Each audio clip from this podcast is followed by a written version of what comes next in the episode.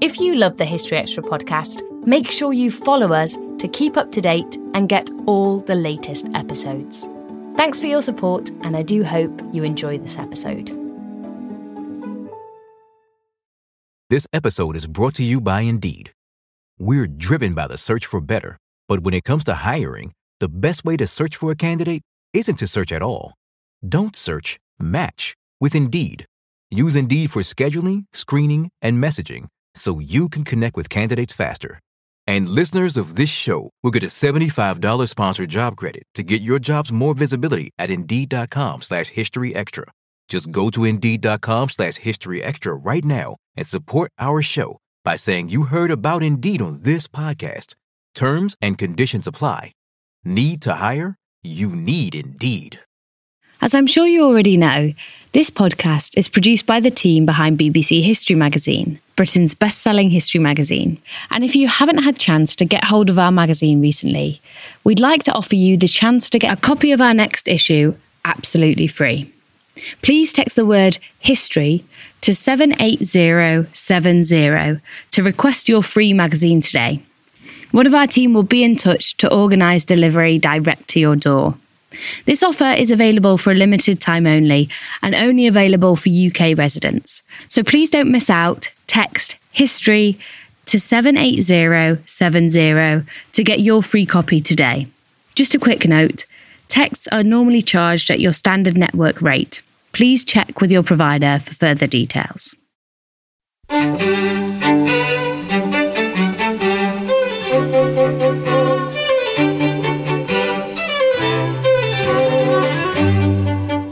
And welcome to the History Extra podcast from BBC History Magazine, Britain's best selling history magazine.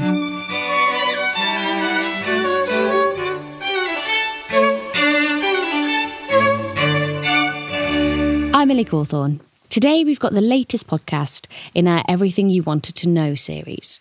In this episode, I put your questions on the suffragettes to Dr. Diane Atkinson, a historian and the author of Rise Up Women The Remarkable Lives of the Suffragettes.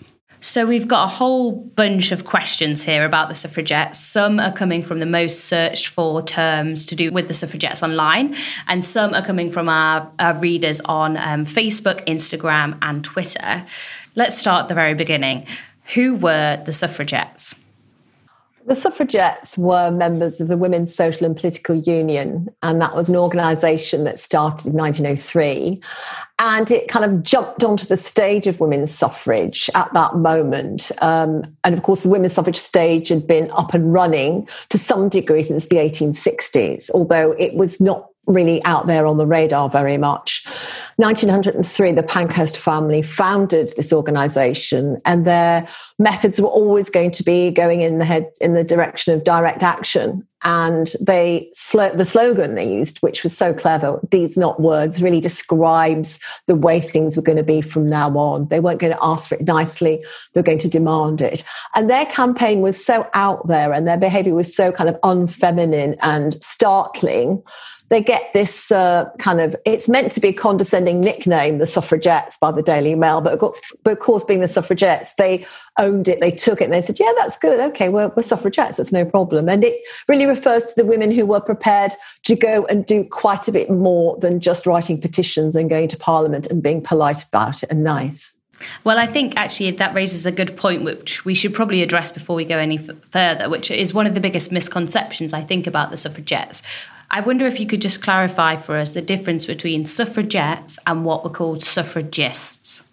Okay, well, the suffragists were women who were asking for the vote and drawing up petitions for the vote and going to meet their uh, local members of parliament kind of nicely and in a genteel way from the 1860s onwards. And they were suffragists. And Mrs. Pankhurst started off actually as a suffragist. Um, and they remain, they're on the scene right the way through to 1918 when women do get the vote. And they've got their own thing going. You know, their, their, their strategies are different. Um, but they work in parallel with the suffragettes. Um, there's a conception that, uh, a misconception that the suffragists and the suffragettes were kind of at daggers drawn in this kind of catfight thing, which is not true. They work together right the way through till about 1912. But it was always understood the suffragists were going to do it their way and the suffragettes were going to do it their way. But there was no big issue until militancy came along and kind of disrupted everybody's sort of direction of travel. So the, the, the um, suffragists and the suffragettes went to each other's meetings. Um, they went to each other's fundraisers. They wore each other's badges. And it's a really good, strong, broad movement right across the political spectrum that's working going forward to get women the vote. That leads me on to my next question, which is what exactly did the suffragettes want? Was it as simple as they wanted the vote for women? They wanted the, I mean, all of them, the suffragists and suffragettes, wanted the vote on equal terms as men. So, however and whoever were being enfranchised in the male population, they wanted the same for women. So there was there was no confusion or there's no division about what, what they wanted. They were all going in, forward in the same direction. Um, you mentioned uh, direct action earlier, but I wonder if we could go into a bit more detail because my next question is what did the suffragettes do? Oh well, they did. they did a hell of a lot, actually. First of all, they started by um, interrupting meetings, by going along and interrupting politicians and asking okay, that's all very well, but when are you going to give women the vote? They would jump up, they would unfurl banners, they would shout and ask the questions, and mostly just get bundled out onto the street, sometimes arrested, sometimes not. Then they started to um, go to political meetings in numbers to really disrupt it in a very organized way. And they were so clever at infiltrating meetings that, in fact, women were banned from meetings. So, what they did was they would hide themselves in buildings where meetings were going to be held overnight. They'd hide in a cupboard or up in the attics or in the lavatories. And they would just kind of pop out when a big meeting was in place and cause absolute mayhem by interrupting these disembodied voices and coming kind of taking over the meeting. So that was pretty amazing. Um, they started to um, what was called test the politicians, which is we'd feel it a bit like stalking, but kind of in a nice way. You know, they would go to where they were going to church, where they're playing golf, and they just make their lives as uncomfortable as possible, especially the cabinet ministers who they identified as real opponents. So, for example, you know, suffragettes would hide in the bushes of favourite golf courses on a Sunday when cabinet ministers were having a round of golf. And they would just jump out of the bushes and shout, When are you going to give women the vote? And that would just be very disruptive. And it's kind of funny, but it was something that women had never done. And they used to have kind of not quite not quite hand to hand fighting with them, but they'd go up and confront them and grab hold of them by their lapels and say, "When are you going to give women the vote?" So there's that kind of stuff. Then, of course, alongside this was uh, fairly regular marches to Parliament Square and trying to get into Parliament, and that was something that was held on a regular basis. So they've got loads of different ways they are gaining publicity. And a lot of it is bad, but they don't care about that because all publicity is good publicity as far as they're concerned. Um, and they're just really um, making their voices heard, just forcing their way onto the political agenda and forcing their way into the newspapers and just forcing their way into the faces of politicians. And this is of course very very new indeed and it's in the context of a very hostile environment and they're women and it's just they are just beyond the pale. So there's very little public support, there's very little political support, and there's very little press support for them from the word go. You mentioned there that they were really good at um, PR and essentially getting themselves into the public eye. I wonder if you could just tell us a bit more about the kind of propaganda element of the suffragette campaign. They were good at PR and they were good at stunts as well. They were very good at chaining themselves to railings and they had these special, like leather corsets made, if you like, and they would uh, chain themselves with bolts and chains to uh, important buildings uh, in Downing Street and up in um, Buckingham Palace, anywhere important. And of course, they would padlock themselves to railings and they would throw the key away into the crowd of friends. And it took the police about an hour to cut them out with hacksaws. And all that time, they can make their political speeches, whereas before they could just pick the women up and bundle them into the back of a Black Maria. So the, the chaining um, of uh, to railings is brilliant, and it gets an audience, it gets a crowd, And again, it's adding to this great um, snowball of publicity. They're very good at propaganda. They're brilliant at uh, writing uh, little leaflets, which they're called handbills, and they would ask direct questions like, why do women want the vote and why we are militant? And they would say things like, what women want and how they mean to get it. And they'd have this very good communication strategy. They would hand that out in the street to anybody who wanted to read it. It was good, it was clear and it was it was ma- making the argument very very effectively indeed. So they started to do a mass education program. Of course a lot of people just looked at it and just threw it on the ground but that didn't matter. It was starting to get the message out. And propaganda of course is done through the colors and purple white and green was their color scheme becomes very popular from 1908 onwards and lots of big department stores and all kinds of small businesses, some run by women, some not, were making stuff for suffragettes to wear and give to each other, and again, spreading the message of women's suffrage. Um, you mentioned there that there was a lot of hostility towards the suffragettes, and we'll come on to that, I think, in a bit more detail later. But how many suffragettes were there? Um, we don't know exactly because they very deliberately didn't keep any membership lists because they didn't want the police to get that information and raid their homes and cause sorts of problems on a kind of personal level. So I mean, when I was writing my book, I came, I got a very clear impression there were thousands all over the country, but I couldn't ever nail a figure on it because sometimes they would, they'd have short bursts of activity and membership and they'd go away and they'd come back in again. But I would say several thousand throughout the United Kingdom. That I think would lead me on to the first question from one of our followers on Instagram. TLJ95, who asks, How organized were they as a group? And I guess I would flip that on its head a bit and say, how were they organized as a group? Well, they were brilliant organizers. They had some very effective women organizers at the national level, and the leadership was very tight. And they were such an attractive group. They were such a sexy organization that they attracted some very capable women uh, who are able to give all kinds of skills to the organization. So, all around the country, you've got organizers often being paid £2 a week. And others were a lot of volunteers in this who were organizing local women to do local activities, local fundraising. So, organizationally, they were brilliant. And they had this kind of almost like a military mindset they thought of themselves as crusaders for women's freedom. So they have this kind of militaristic language sometimes. So they have ranks, they have generals and captains and whatever, just to mobilize local women. And that's right across the class structure. It's not just middle class women to get engaged, involved at different levels, whether it's door to door canvassing, whether it's street corner meetings, whether it's giving money, raising money, whether it's going to London, whether it's gathering groups of women to come from Preston, from um, Dundee, from all over the United. They were just brilliant. I mean, I've not really come across anybody who did it as well as that. They were very tight and they regarded every big event as an opportunity for stage management and huge propaganda value. So they were pretty astonishing.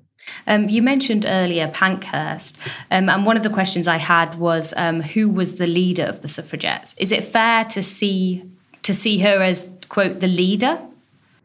I think she was the figurehead. I mean, she writes about it in autobiography about gathering women together from a local community who were uh, Labour Party activists and who were women interested in suffrage and who weren't really particularly interested. We're just fascinated by what she was up to. So she's the woman who writes about it, the foundation. But of course, her daughters played a big part. In fact, Christabel, her eldest daughter, had sort of put her on the spot and said, Well, you know, you and your friends have taken you know, two generations on, we still haven't got the vote, and we're not going to wait for it. And my generation won't wait for it. So she kind of pushed her mother a bit further, and that's really the the catalyst in lots of ways for the WSPU and this very different and distinctive policy. So Mrs. Pankhurst is very important. Christabel is very important. Sylvia is very important because she gives them their look, she gives them their brand, their image, their logos, and of course she's got a whole different um, agenda operating. So the Pankhursts are important as leaders. They're charismatics. You know, when they go into a building, when they go into a room, they light up the room. Hundreds of women are recruited through the force of their personality and their rhetoric and their um, their looks. You know, they were very fashionable. They're well dressed. They're appealing. A bit like pop stars. You know, they were really hot, and lots of young women thought they were kind of an aspirational group of women. But of course, the donkey work, the leg work, the hard work, so much of that was done by women all around the country. And you've got these big names who are operating at local level. But of course, there's there's women we're just we're just discovering who were involved in it, and they feed off the drama and the um, style and the charisma of the Pankhursts, and they they lift their own performances. So it's a great it's a great breeding ground, if you like, for organisers and activists. So they're very important. But you know, a lot of the work is done by hundreds of women all around the country. George Samuel on Facebook he asks, most of the famous suffragettes um, were middle class women, but what was the role of working class women in the suffragette movement? Well, uh, there's some interesting working class women involved in the movement. There's a very interesting woman from Leeds called, called Mary Gawthorpe, and she was an elementary school teacher. She's like a pupil teacher. And she was very involved and active in Leeds. Um, there was an interesting woman called uh, Minnie, uh, in Minnie Baldock, who really, in a way, started the movement in London she was in Canning Town. She was kind of a, a Labour activist. She worked in a shirt factory and she helps the WSPU get their first London branch. And Minnie Baldock's very important. She's rooted in that Docklands community and she recruits lots and lots of local women uh, right from the beginning, right from 1906 onwards. So Minnie Baldock is, is kind of underappreciated, I think, um, outside you know, history, local history activists in the East End now. I mean, people should know more about Minnie Baldock because she's actually a bit of a poster girl for working class women uh, to to become recruiters and become recruiters themselves. And some of the better off women used to pay Minnie, used to give her money to get a housekeeper in and get some paid help to look after husband and children when Minnie was on the road doing the tours, doing the recruitment, and doing the training. So there's some very interesting all around the country who are talking to their own women. Of course, the most famous one is Annie Kenney and her sisters.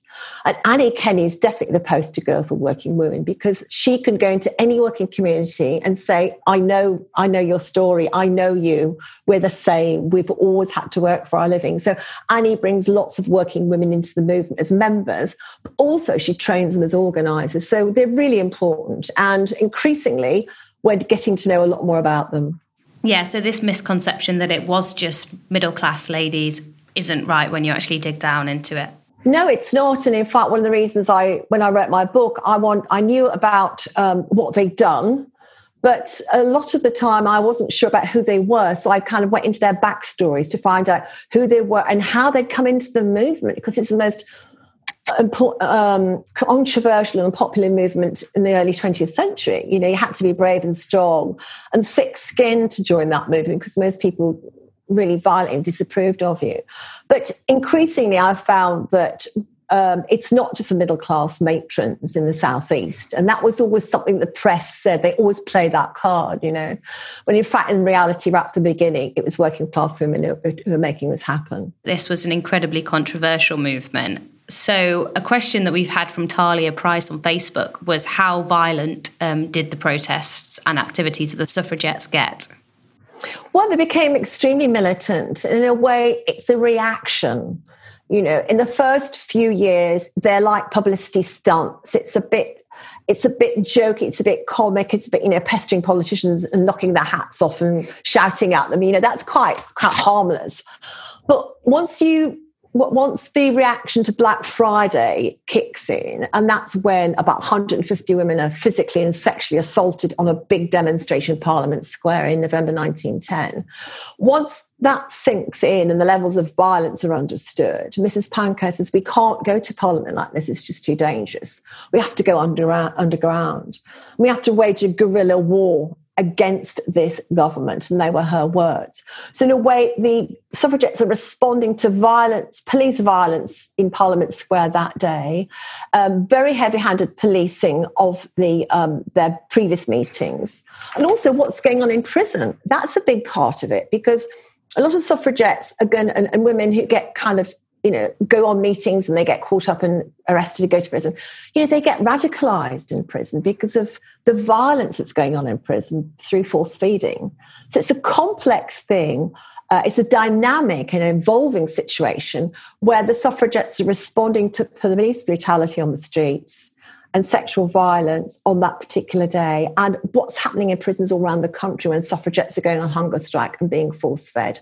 And what they say that force feeding is is torture. So then then the, the, the, the vandalism starts and um, telephone wires are, are, are broken and letters are burnt in pillar boxes and windows are smashed and reservoirs are polluted and golfing greens and sports facilities are vandalized. And then, of course, as hunger striking and forced feeding escalate, as the government becomes more intransigent, then the violence becomes more like arson and planting bombs and attacking works of art and attacking churches, which was perhaps really the most surprising of all. So it, it, kind of it is a response to what they feel is going on in politics, what the authorities are condoning in prisons and on the streets. Um, you mentioned the um, police brutality and the treatment of suffragettes in prison. So Emma Donahue on Twitter, she asked quite a specific question about how suffragettes were force fed when they were in prison. But I just wonder if you could tell us a bit more broadly about the ways that they were treated in prison and what their experiences there were like. Well, when they first went to prison, they they um, said, "Well, we are we are political prisoners. Our aims and objectives are entirely political." But very often, the authorities were treating them as common criminals. They were charging with obstruction and damage and and you know the, the wrong offences. Really, they were there for political reasons. And in the 19th century, male campaigners and protesters had fought for and been given the right to have political uh, to be treated as political prisoners and they were considered to be first division prisoners. They wore their own clothes they had their own food they had newspapers and books they had freedom of association. So it's a very specific set of privileges which was felt to be part and parcel of being politi- a political activist. And the suffragettes just asked for themselves what men had been given in the 19th century. And when that didn't happen, they started to go on hunger strike and they wouldn't eat. And then eventually force feeding comes into the scenario, and that started in 1909. And there's three ways that women are force fed. One is they're tipped back in their chair and food is pushed into their mouth and their mouths are covered, so they have to swallow. That's like that's the most, if you can call it, benign way of doing it. The second way was the nasal tube, and that was a, a doctor supervising uh, pouring down liquid food um, down a funnel, down a tube, which was inserted up the nose quite brutally. And this suffragette, the prisoner, is held down by four prison wardresses. And the idea is that uh, food, which is like uh, egg white or you know, or um, uh, oxo, that kind of thing, um, would just trickle down into the throat and they wouldn't starve to death. The most brutal and invasive is um, the, the, stomach tube, which is again, it's the funnel, it's the tube, it's the food that's poured down, but it's forced into the mouth. The mouth is held open, sometimes with a big clamp, and, th- and the tube is pushed down the back of the throat. So it's like a reverse stomach pump and it's pushed right down to the top of the stomach and it's brutal, it's painful, it's extremely damaging, it's extremely physically dangerous, psychologically harming. And, you know, hundreds of women endured that force feeding process two to three times a day because they were so insistent they were political prisoners and they were demanding the vote. So it's an astonishing uh, decision to make that you're going to go down that particular route when you go to prison for a suffragette offence. It's astonishing.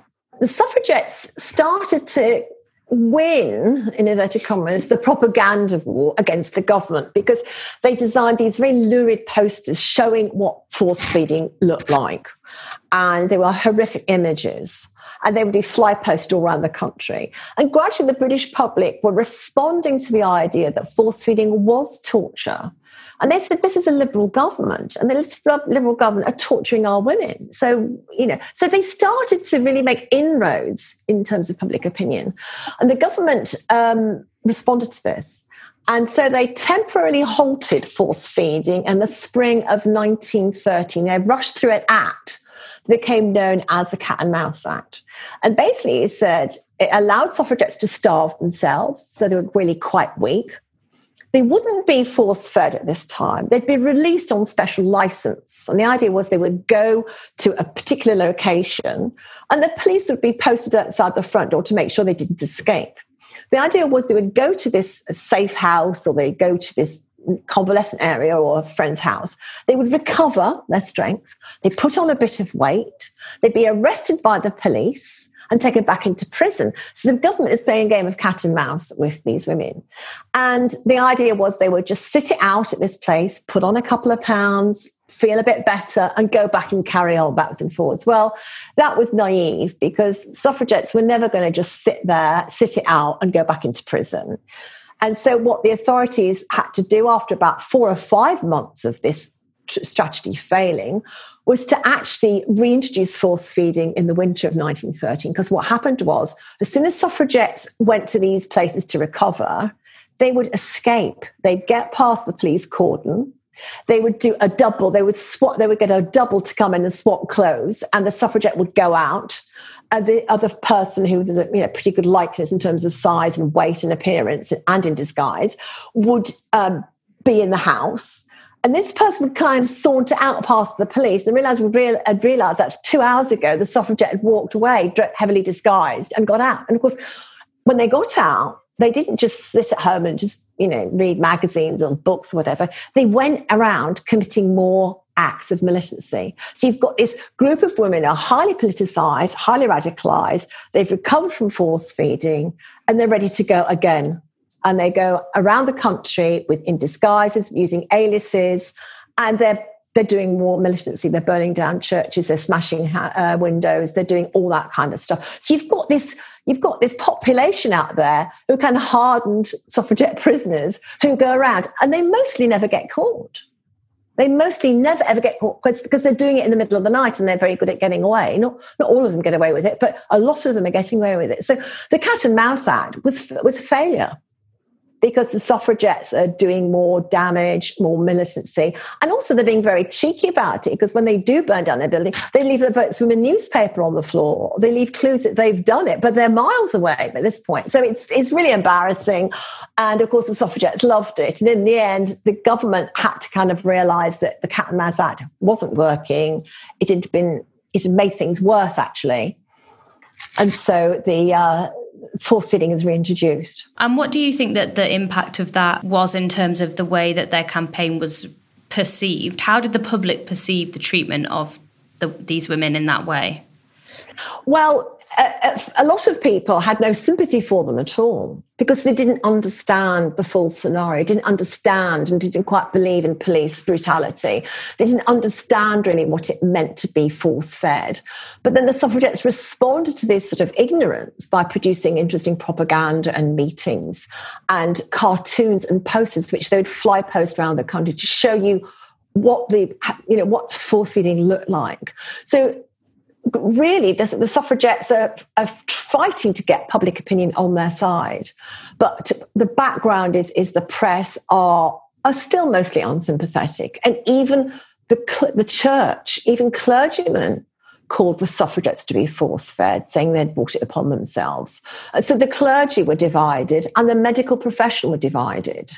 And so one of the reasons why they start attacking churches in the latter part of the campaign is because some clergymen, some parts of the church uh, denounced suffragette behaviour and would not call out the government and the authorities for force feeding women. And the astonishing thing that, you know, God fearing, pious women would burn down churches was, you know, it was huge extremism. But the, the mood, um, the experiences of women are extreme at this time.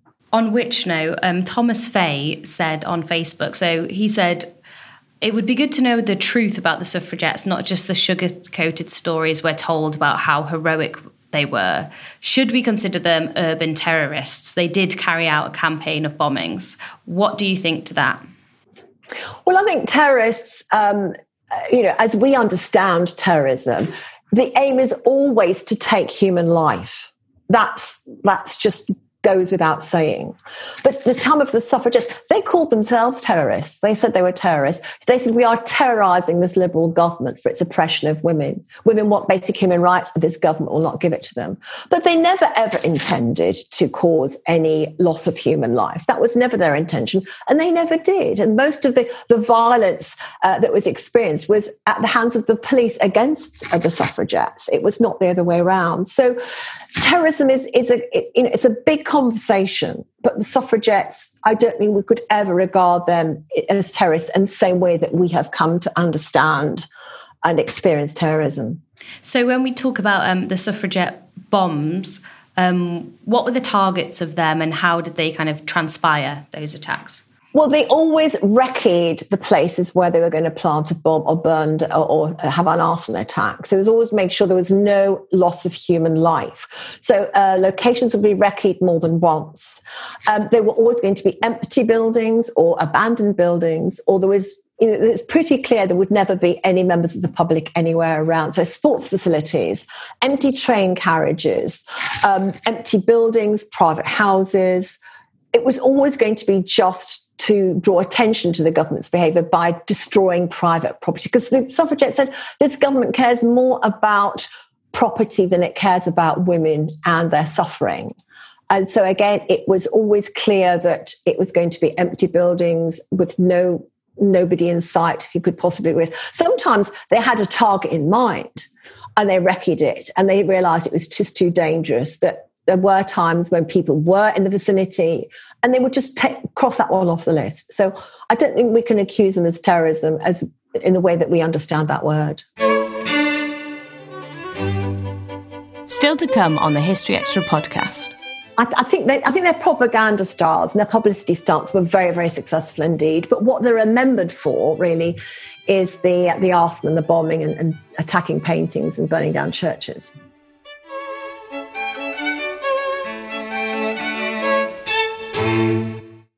We don't always realise just how much our negative thoughts and experiences stick with us and weigh us down. You may find your brain constantly running through a highlight reel of bad moments. That comment your friend made last week that hurt your feelings, that frustrating thing your mum does, or that silly thing you said in a meeting. Maybe it's time to get it all off your chest, whether it's a tiny annoyance or something much bigger. Talking about it can give you some relief and lead you to a potential solution. That's where therapy comes in. It's a safe space to share whatever's weighing you down and learn to process it so your internal highlight reel can focus on the good stuff. And BetterHelp offers affordable online therapy on a schedule that works for you. Connect with a licensed therapist by text, phone, or video call. Start the process in minutes and switch therapists anytime. Let it out with BetterHelp. Visit betterhelp.com slash historyextra today to get 10% off your first month. That's betterhelp, H-E-L-P dot com slash history extra. This episode is brought to you by Indeed. We're driven by the search for better, but when it comes to hiring, the best way to search for a candidate isn't to search at all. Don't search, match with Indeed. Use Indeed for scheduling, screening, and messaging so you can connect with candidates faster. And listeners of this show will get a $75 sponsored job credit to get your jobs more visibility at Indeed.com slash History Extra. Just go to Indeed.com slash History Extra right now and support our show by saying you heard about Indeed on this podcast. Terms and conditions apply. Need to hire? You need Indeed. We've spoken a lot in this conversation about opposition to the suffragettes. Um, and Maddie Hodges on Facebook asks Were there a lot of women at the time that were anti suffrage? Yes, lots. They had their own organisation. It's called the National League for Opposing Women's Suffrage. And that sounds so peculiar to us. It's so counterintuitive. But at the time, it's, it felt reasonable. And a lot of women joined it. They had their own badges, had their own meetings. Um, and sometimes they joined male organisations too. So there's a big constituency of women out there who were just frightened of it. They thought, you know, their life would never be the same if women had the vote. Uh, and even women who were, you know, well educated and had successful writing careers, like Mrs. Humphry Ward, who was a best-selling novelist, she was very much opposed to women having the vote. So it, it's it's hard to understand for us now. I think. What what would some of their arguments against suffrage be, for example? Well, people were mostly of a conservative disposition, so they thought this was such a huge change that all other areas of life would be affected by this shock wave. So it was a, a threat to the status quo. Um, a lot of people thought, and women are included, was that you know women didn't deserve the right to vote because they didn't join the military. They didn't fight for the, you know, the, the queen or the king of country. Um, a lot of women thought that that they were themselves, and men definitely thought this. They were temperamentally unsuited to politics. They said women are um, driven by their biology and they're they they're erratic in their thought process and their thinking. And they said well if there's a parliamentary election and a woman is menstruating she may not have a full faculties of critical thinking. And this was felt to be a threat to democracy because how could you have this potentially unhinged group of women making this important choice when they were being handicapped from their own biology? Again it's nonsense. It's completely mad. But people were concerned about that. They also said that if women get involved in politics, that you know they're going to stop having, they're going to stop getting married, they're going to stop having children, and the British race will die out. And they call this this um, aspect of it race suicide. And it's that these are two strange words to put together, but you know they did. And um, they said, well, British race is at risk from this behaviour. And the empire's at risk because if the colonies see the motherland giving women the vote, well, what will you know, the, the empire will crumble because the colonies will, will lose all respect for the motherland. So these are bizarre arguments that are very hard to understand to us now, but they had a lot of currency at the time. You were clearly um, really sticking your neck out then to join the suffragettes. MHFQ on Instagram um, asks Do we know how the suffragettes uh, were treated at home, whether they were supported or not by their families? That's a really good question because, in the end, it was a real decision of conscience. Um, the suffragettes, as I've said, were very unpopular, um, and so to be an effective and and um, Uh, to have a not quite an enjoyable experience, but to be allowed to be a suffragette in a way you needed your family support.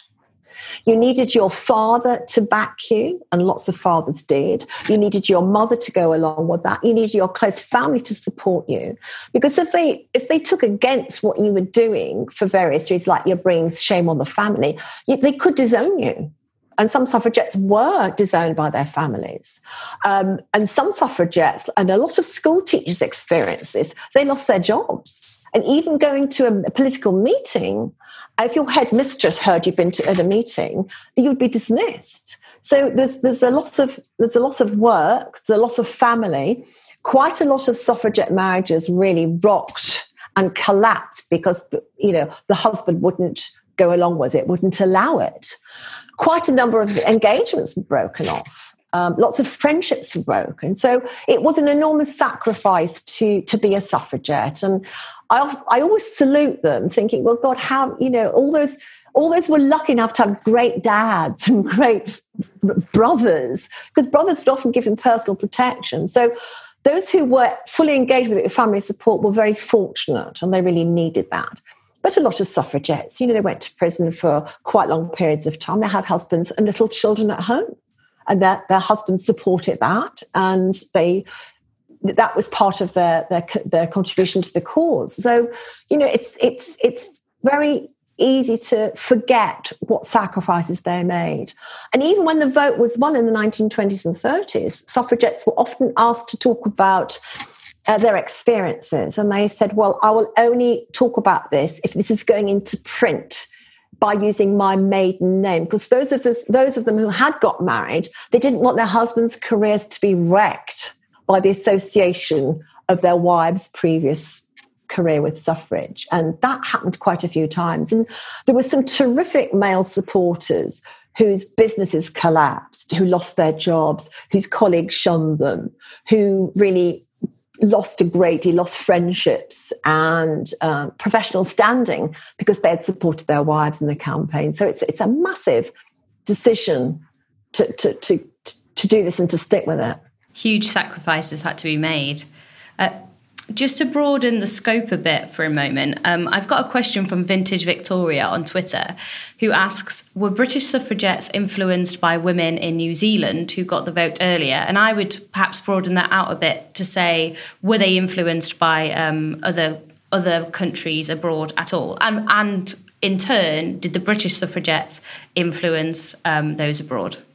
That's a good question. There's a big international thread running through this story. Um, the suffragettes, of course, were interested in the tactics and the rhetoric of American women who'd got the vote because it was state by state enfranchisement in America. Um, they were very fascinated to know more about women in New Zealand and the Australian states that had the vote. Of course, Scandinavian countries were gradually enfranchising their women. So there's a great deal of kind of cross fertilization of ideas. Um, and they were keen to have American women touring uh, the United Kingdom. The suffragettes were keen to foster those friendships, have them going on tour to talk about what the vote had meant in New Zealand, for example. There's a lot of stuff going on between England and New Zealand and Australian suffragists and feminists too. So there's a sense of international sisterly solidarity that they deliberately create. And in their newspaper for women which is out every week they had this fantastic page called women in other lands. So you could read the paper and you could find out what about feminism in nigeria and women climbing previously unscaled mountains in south america so you could feel inspired by all these great women around the world and you weren't just on your own in london or dundee or preston you know there was a great community out there of women who were going forward and that was really important for, for morale so mrs pankhurst went to america three times sylvia Pankhurst twice. And of course, Australian, New Zealand women come here and, and go around and talk. So it's, it's a very particular strategy that's very effective. Um, you mentioned a bit earlier about what happened after women got the vote. Um, but Andy Baines on Facebook asks um, So, what happened to the suffrage movement as a whole after the Representation of the People Act in 1918. And he raises an interesting point because he says, um, especially since full franchise for women wasn't given until 1928, um, it seemed, as he says, a bit like a missed opportunity that they didn't continue campaigning. Well, um, the, the movement, by 1918, if you think about it, a lot of women, suffragists and suffragettes, had been at this for years. And then they'd been in the First World War doing whatever they were doing in the First World War. And certainly some people like Annie Kenney were just completely worn out because she'd been at this since 1905 and she'd had a very vivid time of it in suffrage and during the First World War. So some of them were just burnt out by 1918 and they were grateful and relieved that there was you know, stage one had come along. But of course, we must remember that the suffragists had been campaigning right through the war in a very alien environment. I mean, politely campaigning for the vote. Um, but of course, everybody's focus is on the war.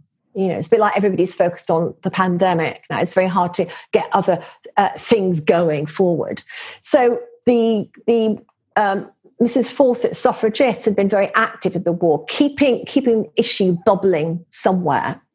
And then between 1980 and 1928, the suffragists were very active in reminding Parliament there was this huge age discrepancy. I mean, what the hell was that about? And of course, um, eventually in 1928, the uh, uh, suffrage was equalised. Um, but it took 10 years, and it shouldn't have taken 10 years, but, but it did uh, for various sort of external reasons. But a lot of the suffragettes had been involved and engaged, they'd been in the war, and they kind of went off and did other feminist campaigns. Some of them got involved in the peace movement. Some of them got involved in left wing politics. Some of them got involved in right wing politics. Some of them got, in, got involved in animal rights campaigning. So, in a way, they, they use the first installment for them as a personal jumping off point into diversifying their politics. But a lot of, you know, quite a lot of them just put their feet up and thought, well, I've, I've given, I've done, you know, and others just couldn't stop it. You know, they just couldn't stop being political. And I remember in the 1990s, this fantastic woman, and she'd been a suffragette in 1912. Her and her sisters and her mother were really involved and been to prison and all that.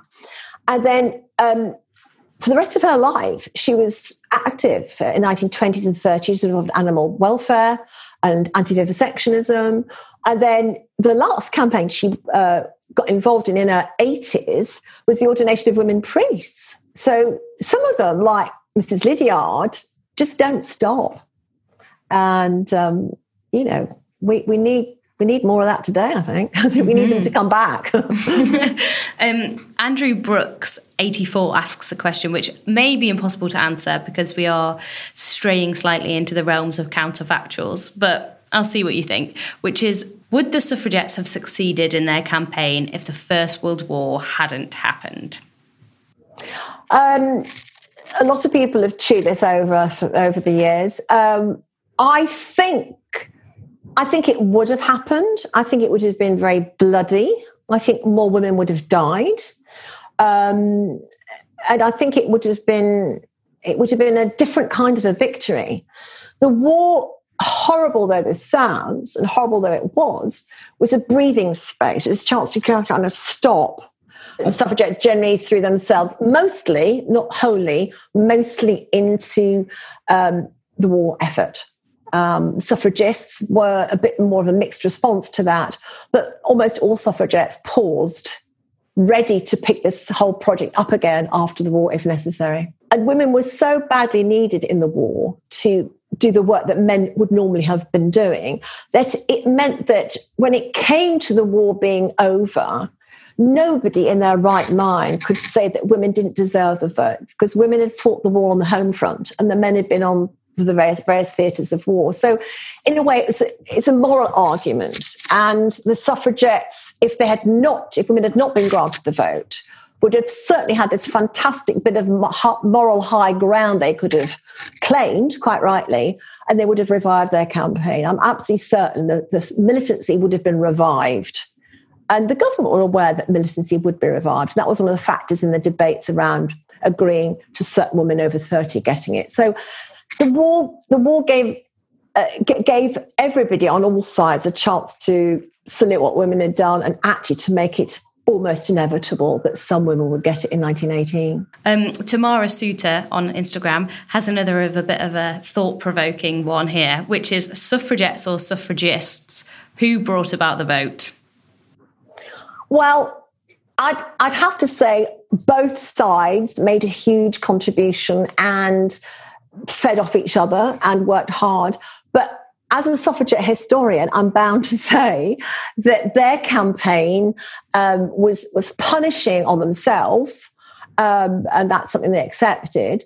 And it just made sure that suffrage was at the top of the agenda um, because their tactics were so extreme. They were so confrontational. They were so in everybody's faces. They were so um, uh, despised by so many people, but they just kept going with it. And one of the things about the suffragettes was that, yes, all women's suffrage activists were persistent, but they were pers- they persisted with going to prison, they persisted with hunger striking, they persisted with force feeding, and I think that they just created a different kind of energy around it. And and yes, there's danger there, and I think it meant that you know their their contribution kept the subject alive um, and it kept it on everybody's lips, often in a very negative way.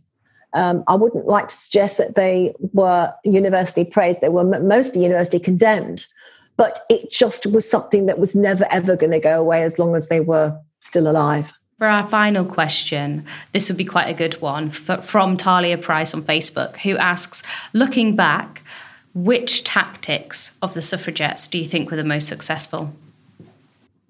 I think the whole kind of portfolio, I think going to meetings, I think how they evolved, how they escalated, how they upped the action, um, how they developed their strategies. Uh, because, you know, we've been talking a lot about um, militancy and extremism, but uh, often they're quite funny. You know, they were, you know, they, they had like fun times. It wasn't all harrowing and terrifying. They would certainly on census night in 1911, they had like suffragette sleepovers. So they'd have like a party or they'd go they'd have a smoking party, if you can imagine such a thing, or they go roller skating, or they camp out on Wimbledon Common, or they'd hire, you know, gypsy caravans and they just sort of trek, trek about in the middle of the night just having a party. So that was the good side, refusing to take part in the census. And when they were pestering the politicians, you know, that was quite funny. It was a bit like a silent film, like Keystone cops being chased around. So you know, it wasn't all terribly, terribly painful and harrowing. Um, and they, they, they, they were good at parties. They were good at fundraising. So, you know, it was it was a huge social life, and if you were in it, you were in it, and it kind of gave you this fabulous circle of friends. You learnt new skills. Your self your, your self esteem was raised. Your consciousness was raised, and um, you know, and, and tactics evolved. Um, I, I, think they, I think their propaganda stars and their publicity stunts were very, very successful indeed. But what they're remembered for really is the the arson and the bombing and, and attacking paintings and burning down churches. That was Diane Atkinson. Her book, Rise Up Women The Remarkable Lives of the Suffragettes, is out now, published by Bloomsbury. If you enjoyed today's podcast, then please do drop us a line with ideas of topics or historians that you'd like us to include in the series. You can do that on our social media channels at History Extra. Thanks for listening. This episode was produced by Ben Hewitt and Jack Bateman. We'll be back tomorrow when Ryan Lavelle will be speaking about medieval rebellions.